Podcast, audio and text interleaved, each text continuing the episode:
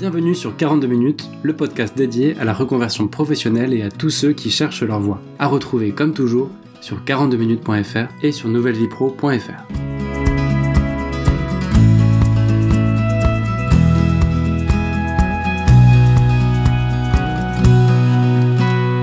Bienvenue pour ce 20e épisode dans lequel j'ai voulu interviewer Erwan. Donc Erwan a quitté un travail de manip radio pour lancer sa microbrasserie qui s'appelle la brasserie Bark à Malétroit et il a aussi ouvert un bar avec son associé. Alors pourquoi je voulais le rencontrer? Bah, Comme d'habitude pour savoir qu'est-ce qu'il a décidé à quitter un cabinet de radiologie, qu'est-ce qu'il a décidé à fonder sa brasserie et surtout à quoi ressemble le métier de brasseur. Alors d'avance, je m'excuse pour tous ceux qui s'attendent à avoir un épisode comme les autres où on va aller dans le détail de la nouvelle vie d'Erwan.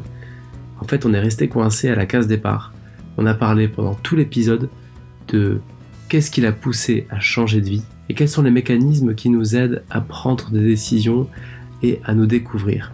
Donc si vous attendez des conseils sur le milieu de la bière, passez votre chemin, on est parti complètement hors sujet. En plus de ça, on a bu quelques pintes et on l'enregistre dehors avec pas mal de bruit. Donc c'est un épisode un peu ovni et, je remercie vraiment Erwan parce qu'on sort un peu du cadre, mais il nous éclaire avec intelligence sur des questions pas simples de discernement. Voilà, je ne vous en dis pas plus. Bonne découverte, bonne écoute, et je passe le micro à Erwan.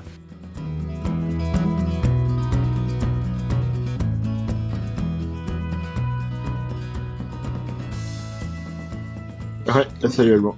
Merci de prendre le temps de à peu près une trentaine, quarantaine de minutes ouais. de partager ton parcours. Déjà pour planter un peu le décor, on est, on est à Malétroit, attablé à, au bar que vous venez de lancer. Ouais, la belle écope. La belle écope. On est super bien, on a une bière devant nous. Heureux. On va, on va être bien. Euh, alors désolé pour ceux qui nous écoutent, le, le son va être euh, un peu moins bon que d'habitude parce qu'on est dans la rue. Il y aura des gens qui vont passer, mais, mais c'est pas grave. Euh, L'important c'est que Erwan puisse nous partager son histoire.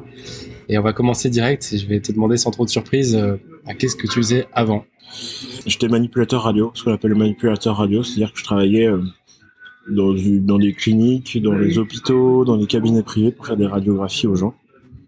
Voilà, pendant 10 ans. Ouais, j'ai travaillé dans pas mal de structures différentes. Comment t'as atterri dans, en tant que manipulateur radio Par coïncidence, on va dire. Dans le sens où euh, je savais vraiment pas quoi faire euh, au moment de sortir du bac, bac scientifique, et que j'ai eu avec euh, mention, euh, mention tout juste. Je savais pas quoi faire et donc je vois de garage, j'allais partir dans l'informatique. Tout était trouvé, on avait même trouvé l'appart à Saint-Malo avec mes parents. Ça avait bien fait grogner parce que au final, euh, j'avais préféré aller vers, avec mes potes aller à Vannes euh, pour faire de l'informatique.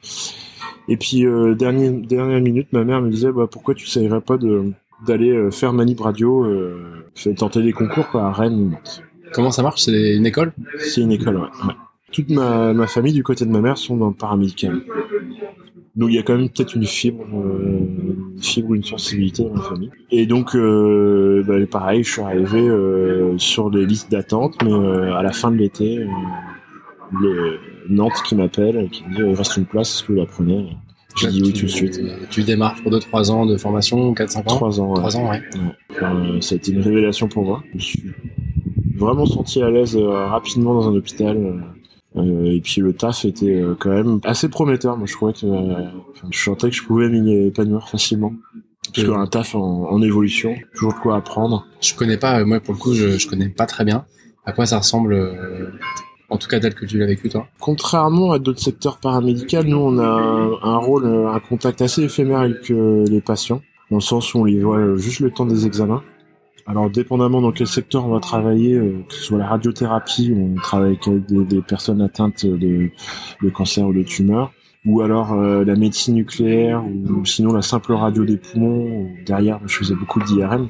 Ouais. On va, on va, on va avoir différents types de patients devant nous et différents temps d'examen aussi avec. Mais on partage toujours une grosse partie de leur intimité, c'est super dynamique à chaque coup parce que c'est des temps, euh, contrairement à des infirmiers et des infirmières qui vont être dans un service avec euh, des, des temps de convalescence ou des temps de, de prise de soins assez longues, nous c'est toujours un peu éphémère.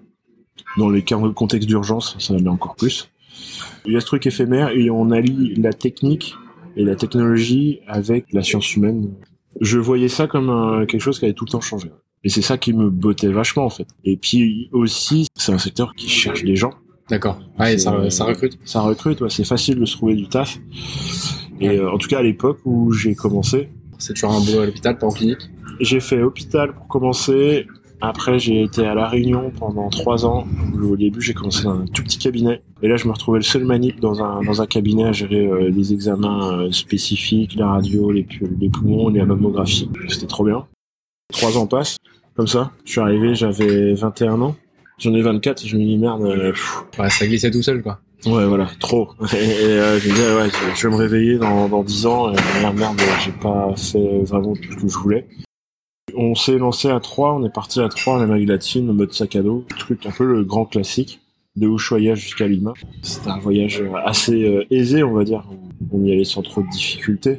Mais pour autant, ça m'a apporté une grosse rupture. Dans... Ça a duré 6 mois. Donc... Concrètement, t'as fait quoi? T'as posé ta démission?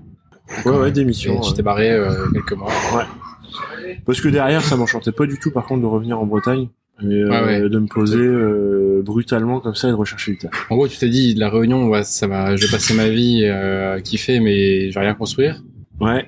Euh, faut que je bouge un truc, mais je sais pas quoi, et tu pars en voyage, on verra après, quoi. Bah, je me suis dit, tant qu'à changer, autant me prendre du temps pour moi. Ok. Prendre une carte joker, et puis, euh, puis on verra ce qui se passera après, quoi. Hmm. Jouer aussi tous mes, mes cartes, mes atouts dans la main. Euh, j'ai ma famille euh, qui est là pour me soutenir.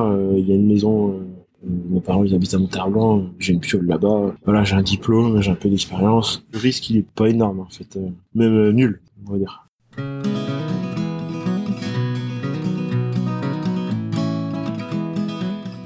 Qu'est-ce qui se passe après? Après, donc de la Réunion, je reviens ici, du coup à Vannes, et là je continue parce que j'avais commencé à me former à l'IRM ouais, à, la Réunion, et donc du coup ça fait que j'ai pu trouver rapidement du taf en IRM ici à Vannes. Ouais. Je tombe dans une super équipe. Et là, t'es à, à l'hôpital toujours? Là, je suis euh, en clinique. Ok. Voilà, ouais, ça se passait bien dans, dans l'équipe, euh, deux ans. Mais après, le Québec, ça m'avait toujours botté d'y aller. Et, euh, et, donc, j'arrive à obtenir mon PVT. Euh... Une sorte de carte verte c'est ouais, québécoise. Programme vacances-travail, je crois. Ok. ah oui, ça me parle. que, ouais. en fait, t'as as un visa d'un an assorti d'un permis de travail. D'accord, ouais. Donc, t'en fais ce que tu veux derrière. Ouais. Pendant un an toujours euh, sans vraiment de plan en fait. Euh, là, vraiment avec la, la, vraie conviction de se dire peut-être que j'y resterai ou pas. Une vraie tentative euh, vers l'avant. Quoi. Après, je prends ma paroisse, mais tu poses un acte qu'en fait tu, tu changes un truc. Quoi. Après, j'imagine que chaque personne est différente, mais moi, le, le fait de me barrer, à chaque fois, ça me confronte à moi-même. Hmm. Surtout quand tu te barres seul, t'as une grosse carte blanche. Tu peux devenir la personne que t'as envie d'être, parce que t'es plus tenu par tout ton réseau social qui peut être plus ou moins euh, prégnant ou plus ou moins t'appuyer dessus, vois comme ta famille ou tes amis proches. Dans l'avion, tu dis j'arrive, je suis qui je veux. Enfin moi je, je pense que je me le mentalisais même pas. Je le vivais en fait euh, parce qu'en fait ça se fait comme ça. euh, parce que de toute façon euh, quand t'arrives, euh, t'as 10 000 choses à faire. Il faut t'aller à tel endroit, euh, faire tes papiers, tes visas. Donc de toute façon euh, t'es toi-même. Mais par contre t'as personne qui attend quelque chose de toi. Quand tu vas aller Ouais. boire un verre, euh, bah, tu vas boire un verre mais tu vas rencontrer des gens. Et personne te connaît. Ouais, T'as pas tout ton passif qui, ça. qui te suit quoi. Ouais, voilà. En fait, moi, je nous vois comme des grosses pierres, un gros bloc de pierre brute. Et puis, euh, en fait, l'idée, c'est de façonner le truc pour euh, juste arriver au vrai squelette qui, euh, mais à chaque fois, il faut enlever des petites couches. quoi. Ces petites remises à zéro euh, permettent, euh, permettent d'aller un peu plus vite, quoi. Partir pour poser mes bagages quelque part. Donc, je l'ai fait pour aller à La Réunion et je l'ai fait pour aller euh, à Montréal. Ça, pour le coup, c'était des remises à zéro. Nécessairement, je trouve que ça impose euh, déjà beaucoup d'humilité. C'est de rentrer du mieux que tu peux sans, sans mettre tes grosses pattes, comme les Français savent si bien le faire. On est doué là-dedans. Et puis ouais, du coup, ça te remet euh, les choses en place. T'arrives dans des territoires où les gens, ils ont pas besoin de toi. Donc, euh, c'est qu'est-ce que tu vas apporter, fais, quoi. Ouais, ouais.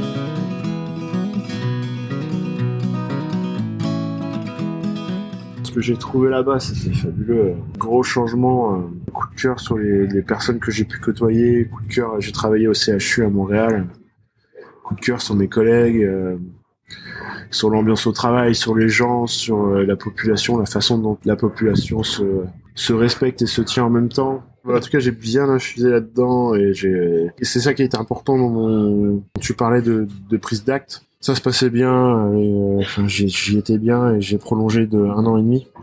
Et en fait, euh, si j'avais pas eu une rupture euh, avec le monde de mon ancien taf, je pense que j'y serai encore. Ce qui te fait bouger de la Réunion, c'est que tu te dis euh, c'est trop facile en fait un peu. Je suis trop jeune, c'est trop facile. Ok. Et une fois que t'es à Montréal, c'est pareil en fait, tu retrouves un peu le même truc différemment, mais le même, euh, c'est une rupture euh, dans le taf qui, qui te fait tilt quoi. Ouais, parce que là j'étais déjà plus âgé. Tu disais que t'as une rupture, c'est quoi le truc? Bah disons que ça a commencé à, à dissonner un peu dans ma tête. euh, donc je travaillais à, au CHU à Montréal. J'avais un bon poste euh, avec euh, des responsabilités. Je m'occupais d'IRM euh, pour le pôle cardiologie et neuro à Montréal. C'est des, services importants. Mais pour autant, euh, ça restait euh, à dimension. euh, voilà, on était une équipe de 6 ou 7 manips sur l'IRM. Donc c'est pas non plus. Ouais. Il y avait du taf. Après, voilà, c'est ça. Je me rendais compte que bah, là, en accédant à ce poste pour la première fois, euh, avec euh, que je faisais ça un peu dans, dans mon parcours professionnel, avec des responsabilités. Je voyais que j'avais les responsabilités, mais pas les moyens D'accord. un peu de, des stocks, des, des projets. Et puis là, j'arrivais à un moment charnière pour le CHU à Montréal, qui euh, historiquement était euh, réparti sur trois grands centres qui étaient en train de fusionner pour euh, faire un méga hôpital, euh, un méga hôpital dans, dans Montréal, avec toutes les inepties euh, que ça Ah peut ouais. comporter. Le tilt que t'as eu, c'est ça? Ouais, ça faisait sept ans que j'étais dans ma profession. Je- J'arrivais un peu au constat de me dire, merde, est-ce que ça évolue dans le bon sens? Déjà non, non, ça évolue pas dans le bon sens. Tu veux dire Mais est-ce technique- que je techniquement, humainement? Humainement, ouais. Techniquement, si, ça allait. Mais humainement, euh, voilà. ça- La technologie, elle avance, en tout cas dans son but premier, euh, pour faire les choses mieux, mais des fois, c'est aussi pour faire les choses plus vite. Et on oublie tout le temps euh, humain qu'on dédie au patient, ou à la patiente, qu'on doit euh, octroyer. Et dans tous les, euh, les petits détails euh, dans le soin. quoi. Dans un parcours de soins, euh, quasiment tout le monde va passer par la radiologie. Comme par euh, le laboratoire pour les prises de sang ou Ouais, ouais. c'est un service où tu es quasiment obligé de passer. Ouais. Donc euh, on voit quasiment tout le monde en radiologie. C'est un service central en fait. Voilà, c'est ultra central et pour autant, bah voilà, c'est un service qui rapporte du pognon. Tu regardes euh, les services qui rapportent le plus de pognon, je crois que ça va être l'ophtalmo, puis après c'est la radiologie. Donc c'est une machine à cash.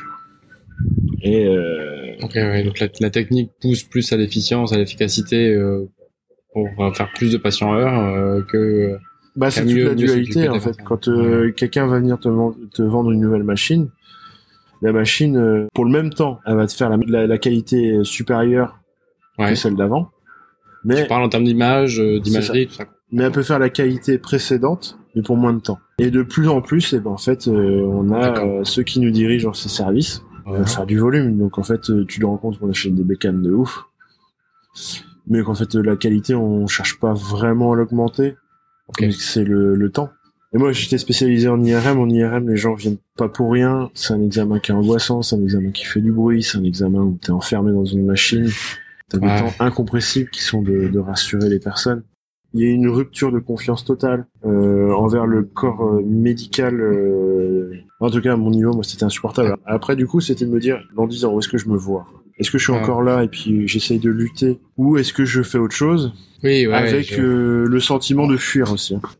T'es un peu broyé, euh, je trouve, de l'intérieur. Ce qui me tue là-dedans, moi, c'est euh, c'est qu'on s'imagine pas la casse à venir au niveau du, euh, du paramédical, qui est pas du tout réalisé. euh, c'est que ils sont en train de détruire leur outil de travail euh, à moyen terme. Toi, tu parles des hôpitaux là. Des hôpitaux cliniques, euh, cliniques, Cliniques, hôpitaux. Parce que euh, finalement, le- l'hôpital vient rejoindre un peu euh, par défaut. Ouais, ouais, bien sûr, c'est les mêmes problématiques quoi. De rentabilité. Il De... faut faire de la rentabilité parce que les budgets sont tirés partout. Ah ouais. et- Mais par contre, euh, dans, les- dans les cliniques, euh, les coudées sont beaucoup plus franches. Là où c'est dangereux, et on, on vit cette période dangereuse à mon sens, c'est qu'il y a des tas de personnes comme moi, dans la trentaine, quarantaine, qui sont en train de quitter le navire. Sauf que quand on se barre de là, euh, on part, nous, avec tout notre bagage, c'est-à-dire que nous, on a appris euh, Ouais, le métier il y a 10 ans. quoi. ça- T'as été formé 3 ans, t'as bossé 10 ans. C'est ça. Donc en étant formé, tu t'es spécialisé. Ça a toujours été de la formation continue dans les CHU. C'est un secteur qui évolue à une vitesse folle. Et à mon sens, ça, il y, a un- il y a un gros bagage qui est en train de... Moi, je parle après, du, du coup, euh, vraiment sur le côté manip. Euh, je sais pas ce qu'il en est sur les autres euh, corps de métier, mais euh, je crois qu'il y a, je trouve qu'il y a un gros, gros gâchis qui est... et qu'on peut pas voir là. hein. mais Ouais, tu on- gardes entre temps. On va en le réaliser bien plus tard.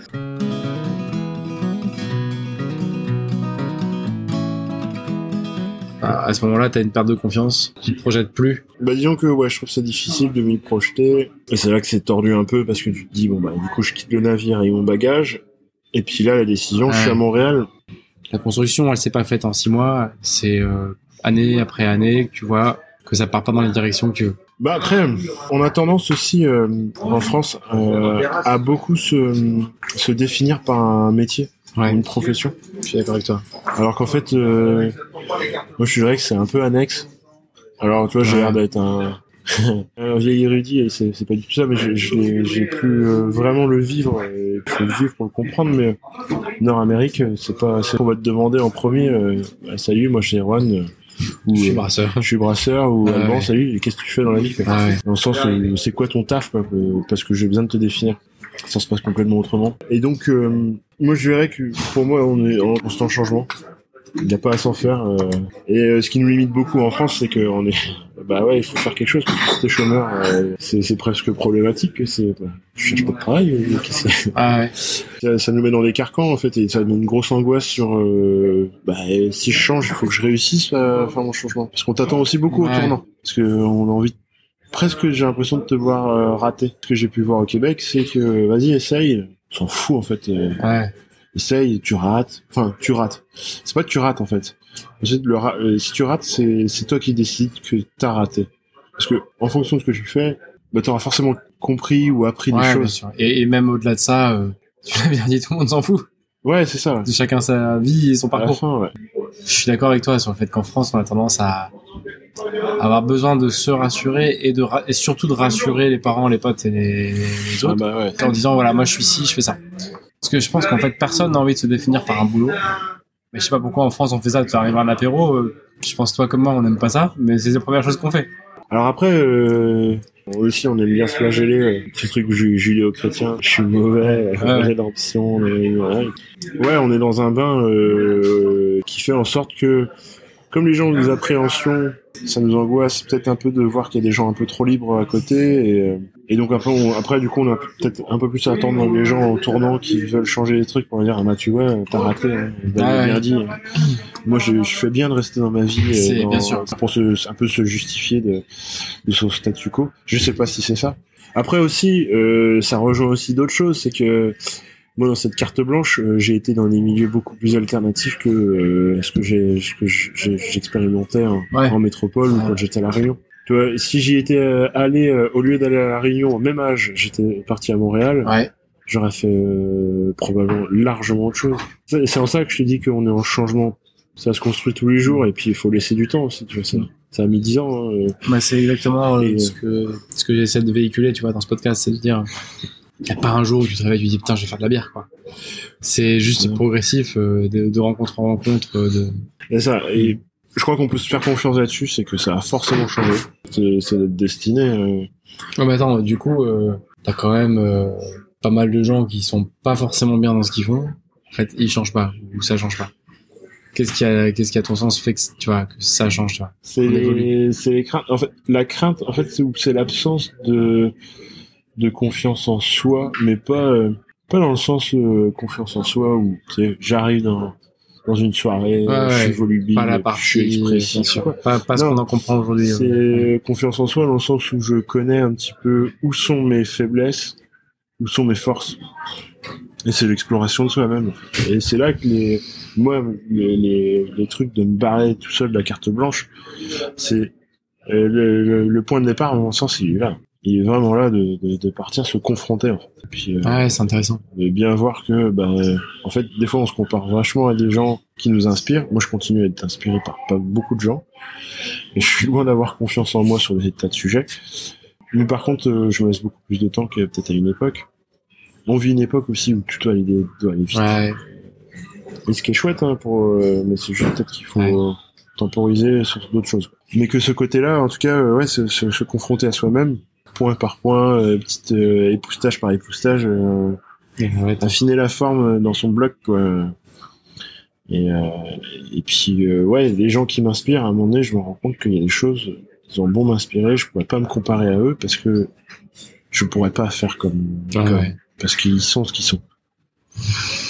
Et de faire un peu je sais pas si c'était des phases de deuil avec ça ou des phases de d'acceptation en fait que mais par contre bah toi tu sais pas faire ça mais de laisser la place à autre chose euh, tu sais faire plein d'autres choses quoi. Ouais. et au final bah vraiment trouver ta place tout ça Ouais. petits, euh, ces petits trucs qui finissent par s'imbriquer ça demande de- du, du temps de recul ça demande du recul parce que on- on- je trouve qu'on peut pas être soi-même dans, dans le rythme que l'on vit c'est le 19e épisode, je pense qu'on fait quasiment tout le temps. T'as un premier truc, c'est une rupture de dire la trajectoire dans laquelle j'étais, elle m'emmène dans un endroit. C'est pas, pas qu'elle m'emmène dans le mur, parce qu'on va, on va pas en mourir. C'est juste qu'elle m'emmène vers quelque chose dont je sais que ça va pas me grandir. Puis il y a une sorte une sorte d'impasse, mais, mais pas une impasse. euh, Enfin, je veux dire, il va, on, va toujours, on va toujours survivre, quoi. ouais, C'est juste un truc où j'ai passé à côté de ce que je suis. Et le deuxième élément de rupture, souvent, c'était quand même euh, de couper court avec le, le quotidien, euh, le, le lundi, vendredi, le boulot à fond, les potes le week-end, les mêmes potes tout le temps, les mêmes week-ends, les mêmes trucs. Juste de soit voyager, soit se retrouver dans une situation où t'es tellement dans la merde que ça, ça t'oblige à reposer les bases. Il y a toujours eu une rupture, tu vois, dans toutes les personnes qui sont passées pour l'instant, on n'est pas très nombreux. Il y a toujours une rupture à un moment ou à un autre de prise de temps, quoi.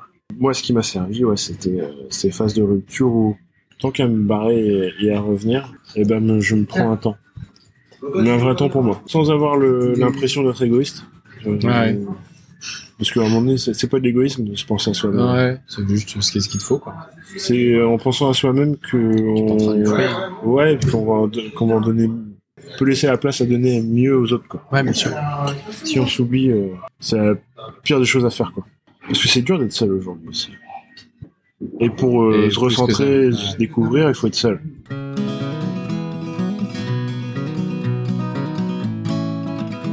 On va, va pas suivre la trame euh, un peu habituelle parce qu'en fait, ce qui, sort en filigrane de tout ce que tu me dis, et moi j'y crois beaucoup à ça, pour l'avoir vécu aussi, c'est qu'on peut se poser la question des métiers, tu vois, de qu'est-ce qui est cool, pas cool, enfin bref, ce qu'on fait, ce que je fais dans chaque épisode de ce podcast. Mais le, vrai sujet, c'est juste que la, la vie que tu vis, chaque jour, chaque jour où t'es pas mort, c'est un jour de plus vécu, euh, rempli de plein de choses. Et, euh, et tu vois, ça fait une heure qu'on discute et, et on est encore en train de parler du cheminement, de juste en fait, euh, tu voyages, tu bosses, tu rencontres. Je commence à avoir le sentiment qu'en fait, c'est ça le sujet aujourd'hui. Euh, le vrai sujet, c'est de se libérer à soi-même, c'est de se, se révéler à soi-même, quoi. Ouais, ouais. D'enlever toutes les couches de l'oignon, là, euh, on a mis 1000 couches pour se protéger, pour machin, et c'est peu à peu en- enlever les couches, et on peut pas les enlever dans la vie de tous les jours.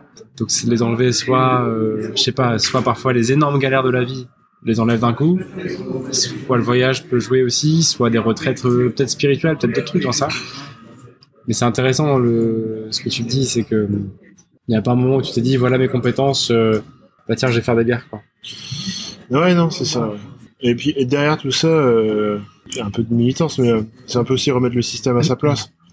C'est-à-dire que c'est sûr qu'il y a eu un temps où il y, a, il y a- il y a eu un temps où ouais, effectivement euh, t'apprenais euh, d'une personne à l'autre, euh, il y avait une transmission directe parce qu'il n'y avait pas internet, il n'y avait pas Ouais. communication aujourd'hui. Donc du coup ça te façonnait quand même assez de facto euh, à faire, à exercer un métier Mm. ou à exercer une profession qui avait toujours vraiment du sens. Ouais.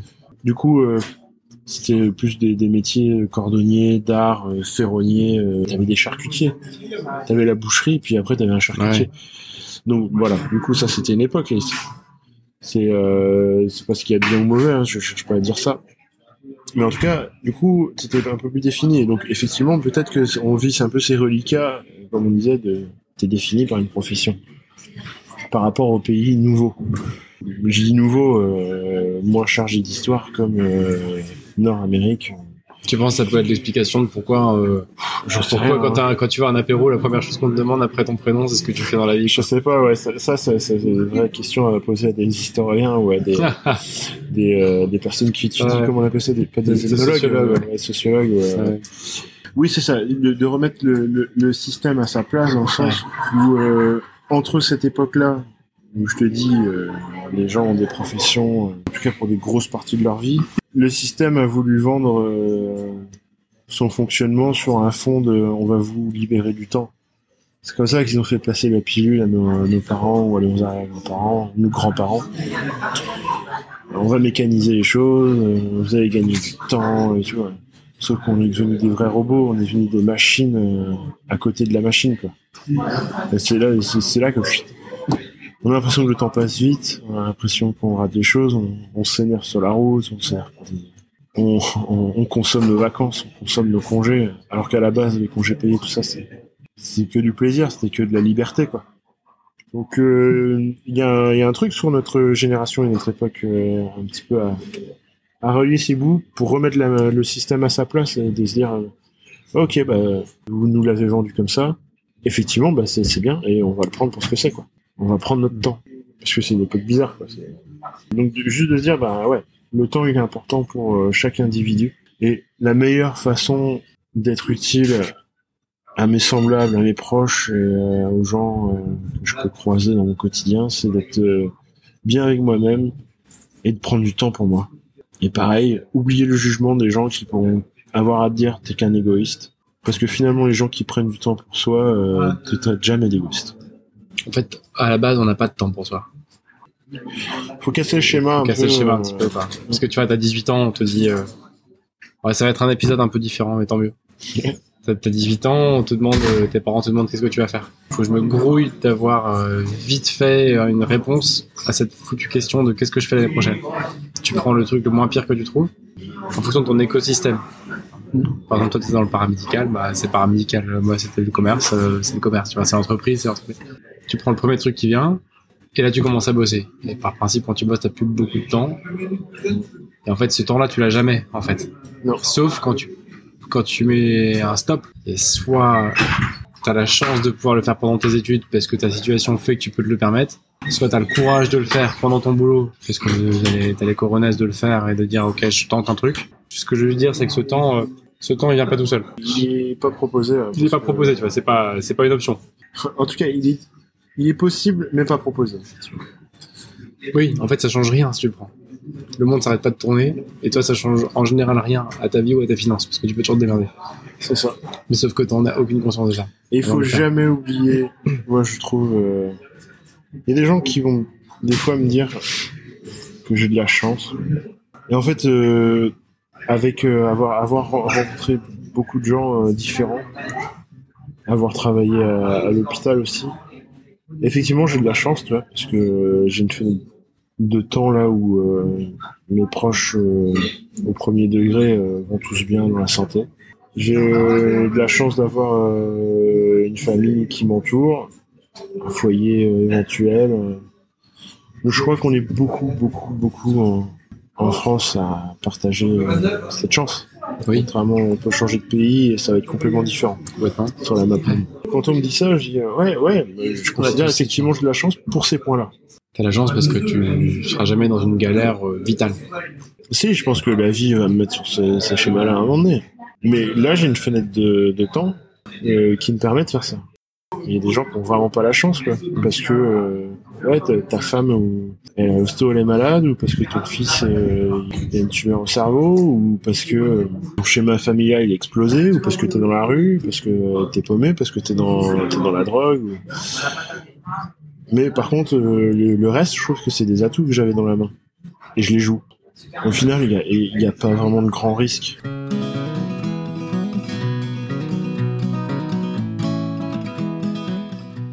Cette sorte de liberté que tu décris, j'ai l'impression que ben on l'oublie parce que certains certains genres de boulot n'ont pas n'ont pas eu l'habitude de ça, dont ceux que je fais moi, tu vois. Ce qui pour toi est hyper intuitif, dire dans le pire des cas, euh, j'aurais toujours de, un logement euh, et, un, et un- de quoi me nourrir. C'est un truc qu'on finit par oublier, mais au final en France, t'as- à, moins d'être en énorme détresse sociale, euh, il y aura toujours de quoi se, y aura un se rebond. nourrir et rebondir. Il y a un, un ou Et on l'oublie un peu dans certaines branches, tu vois. Parce qu'effectivement, moi j'ai mon prisme. Mais pour autant, euh, après, moi c'était les cartes que j'avais en main. hein, les Ouais, bien sûr. sont chacun a des cartes différentes. C'est plus. Vais pas oublier euh, quels sont les atouts. Après, euh, son besoin en ressources aussi, euh, où, euh, dans mon cheminement, j'ai j'ai appris à le réévaluer. Là aujourd'hui, euh, moi tu me demandais il y a 4 ans, de poser une cheville, euh, de visser un truc, euh, euh, ça, me, ça me posait question quoi. Ouais, ouais. Euh, voilà, aujourd'hui j'arrive à faire de la plomberie, j'arrive à faire de- des soudures. Ouais. Ce que ce que t'aurais acheté il y a 4 ans, tu le fais toi-même aujourd'hui. en Ouais, c'est ça. Donc ça réduit aussi beaucoup tes champs des possibles et tes besoins, parce que en fait, et puis on vit une, une époque de ouf sur la récup. On n'a plus besoin d'acheter du neuf. On peut acheter beaucoup de choses super élégantes et avoir beaucoup de style dans, dans nos intérieurs, dans nos façons de nos saper ou quoi. Il y a des choix aussi à faire. Euh, tu parlais d'actes, euh, il y a des, des actes à poser en fonction de vers là où tu veux aller, mais tout en se disant euh, un acte n'est pas euh, ne te définit pas et euh, il faut se tromper en fait pour avancer. Plante-toi, de toute façon t'auras pas perdu ton temps en fait. En plus plus tu fais des choses différentes, euh, plus t'apprends. Ce sera le vrai sujet de l'épisode, je pense, tu vois. De dire, euh, prendre le temps de se faire chambouler. Et de, et de dépoussiérer le truc, enfin, d'enlever les couches de l'oignon pour moi, ou de dépoussiérer le squelette pour toi en mode archéologue, Ouais. pour se découvrir. Quoi.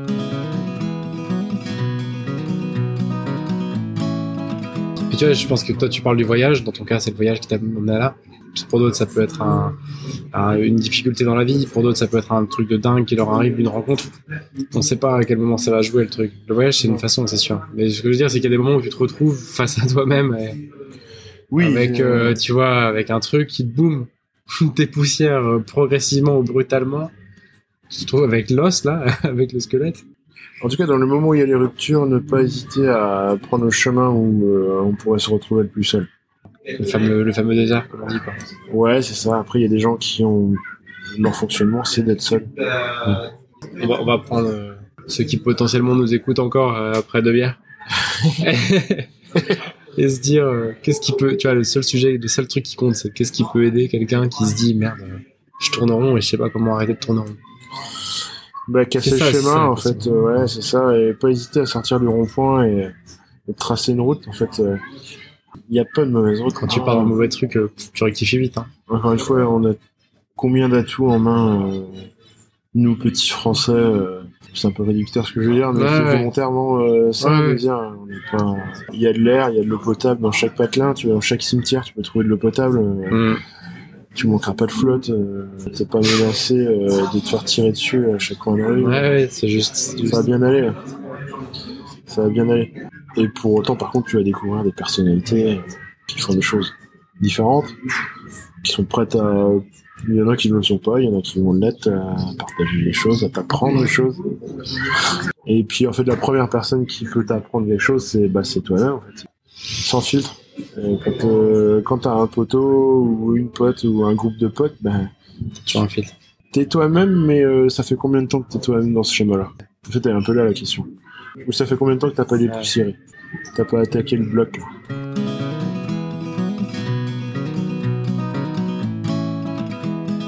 Attends, je récapitule pour euh, Ouais. ça va m'aider au montage. Parce que là, je vais galérer, je te le dis tout de suite. si vous êtes encore là, ceux qui veulent savoir comment on fait pour brasser une bière, ceux qui veulent savoir euh, quels sont les trucs à savoir quand on veut lancer sa brasserie, son bar, sa marque de bière qui d'ailleurs est très bonne et qui est bien marketée. Je te, je t'ai pas dit, j'ai pas compris le fil rouge. Mais c'est beau. C'est le, le site, c'est c'est Bark. Enfin, c'est Ouais. la brasserie Bark Microbrasserie marque. microbrasserie Bark. Et euh, tous ceux qui s'intéressent, on va dire, au business de la bière, de la marque, enfin voilà, de- quand je dis business, j'entends par là, euh, je lance mon bar, je lance ma brasserie, je bosse ma recette, je sais pas quoi. Vous tous, vu qu'on a complètement dérapé sur le timing, euh, vous vous posez sur la terrasse et vous vous demandez à boire Erwan et il vous racontera euh, si t'es ok.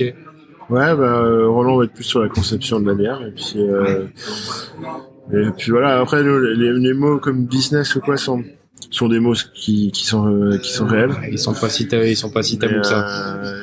Mais nous, on essaie de s'inscrire dans un truc qui. euh, Après, moi, j'aime bien vouloir démonter un peu le système, quoi. Tu vois, notre système de santé, comme je t'ai dit, là, il, il est en souffrance.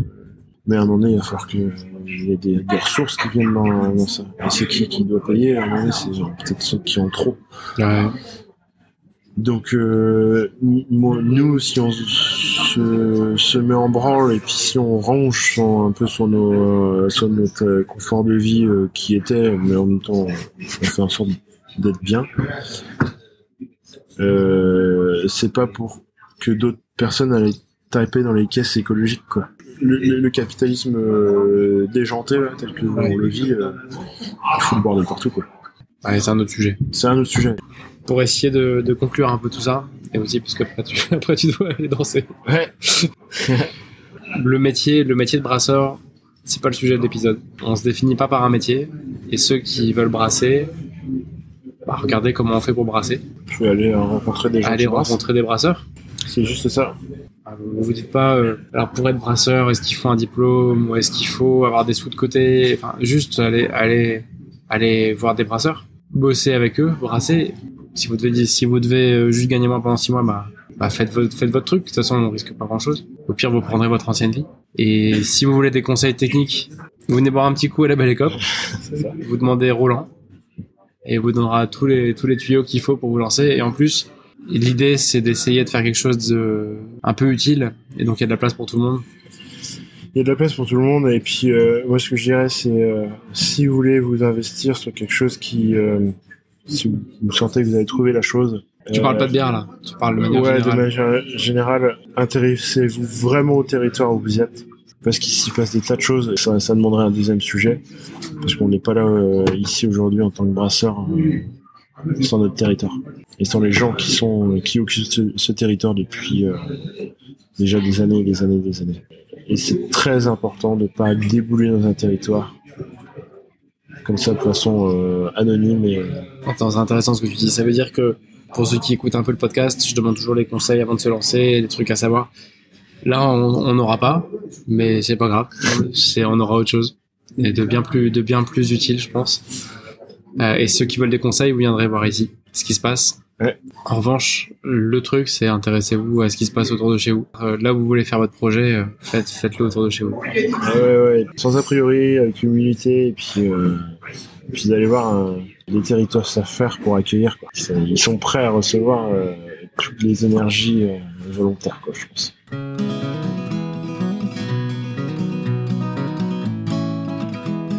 T'es chaud pour un défi ou pas? Une idée de quelque chose à faire concret. Il s'agit plutôt de, de vivre sa vie et puis de voir où elle nous emmène. Parfois, ça fait du bien de se, de juste de poser un acte et puis ça peut permettre de faire quelque chose, de rencontrer quelqu'un j'en sais rien, mais ça peut emmener quelque part où on serait pas allé si on ne s'était pas bougé un peu les fesses. Erwan, tu as une idée en tête de quelque chose? Ouais, j'ai j'ai une idée. Alors c'est une idée évolutive, dans le sens où... Euh, Le contraire m'aurait étonné. tant qu'à faire. Euh, moi, je dirais les prochaines vacances, euh, c'est de partir à vélo. Euh, juste dans une direction. Il y aura le train euh, à une gare pour vous ramener au plus proche. euh, voilà, ça doit durer 7 jours ou 15 jours. Mais en autonomie. Avec euh, renseignez-vous euh, et puis prenez euh, prenez le nécessaire. hein. Vous mettez pas dans une galère euh, qui vous dégoûtera à tout jamais de prendre le vélo. Mais équipez-vous et euh, faites un petit trip comme ça. Seul. Seul, seul, en couple. Seul, c'est bien quand même. Surtout sur une petite durée comme ça. Et puis peut-être que dans cet intervalle-là, euh, essayer de placer quelque chose dans un an, un an et demi, un congé sabbatique. Parce qu'on parlait de, de ce qui est possible en France. Ce qui est possible en France, c'est de se prendre des congés sabbatiques. Ça, c'est dans les atouts de, nos- de- de nos mains, de français. Les a tous, voilà. Ça, ça fait partie de, quelque chose qui est possible. Mais ça se place. Ça permet de partir un petit peu avec une sécurité, le filet, et, et de tenter les choses, quoi. Bah, c'est pas mal, je trouve. Sauf s'offrir du temps qu'on n'a plus. Bah oui. Juste offrez-vous du temps. Ah ouais, ouais, il est là. Donc concrètement, euh, si tu nous écoutes et que tout ça, ça t'a parlé, euh, offre-toi du temps. Quoi. Ouais, bah ouais, c'est le plus gros cadeau que tu puisses faire euh, tous les gens autour de toi. Ça peut paraître égoïste, mais en fait, il n'en est rien. C'est c'est une non. histoire de si on est bien, si on est bien dans sa vie, on porte du fruit. Si on est mal, on fait que que des dégâts partout. quoi. Merci Erwan. C'est déjà la fin de cet épisode, j'espère que ça a pu vous inspirer, j'espère que ça vous a plu. Je vous donne rendez-vous dans 15 jours avec une nouvelle interview. D'ici là, vous pouvez rejoindre le groupe Facebook, vous vous abonner, partager, laisser un avis sur ce podcast. Moi je vous dis à bientôt et éclatez-vous dans vos jobs.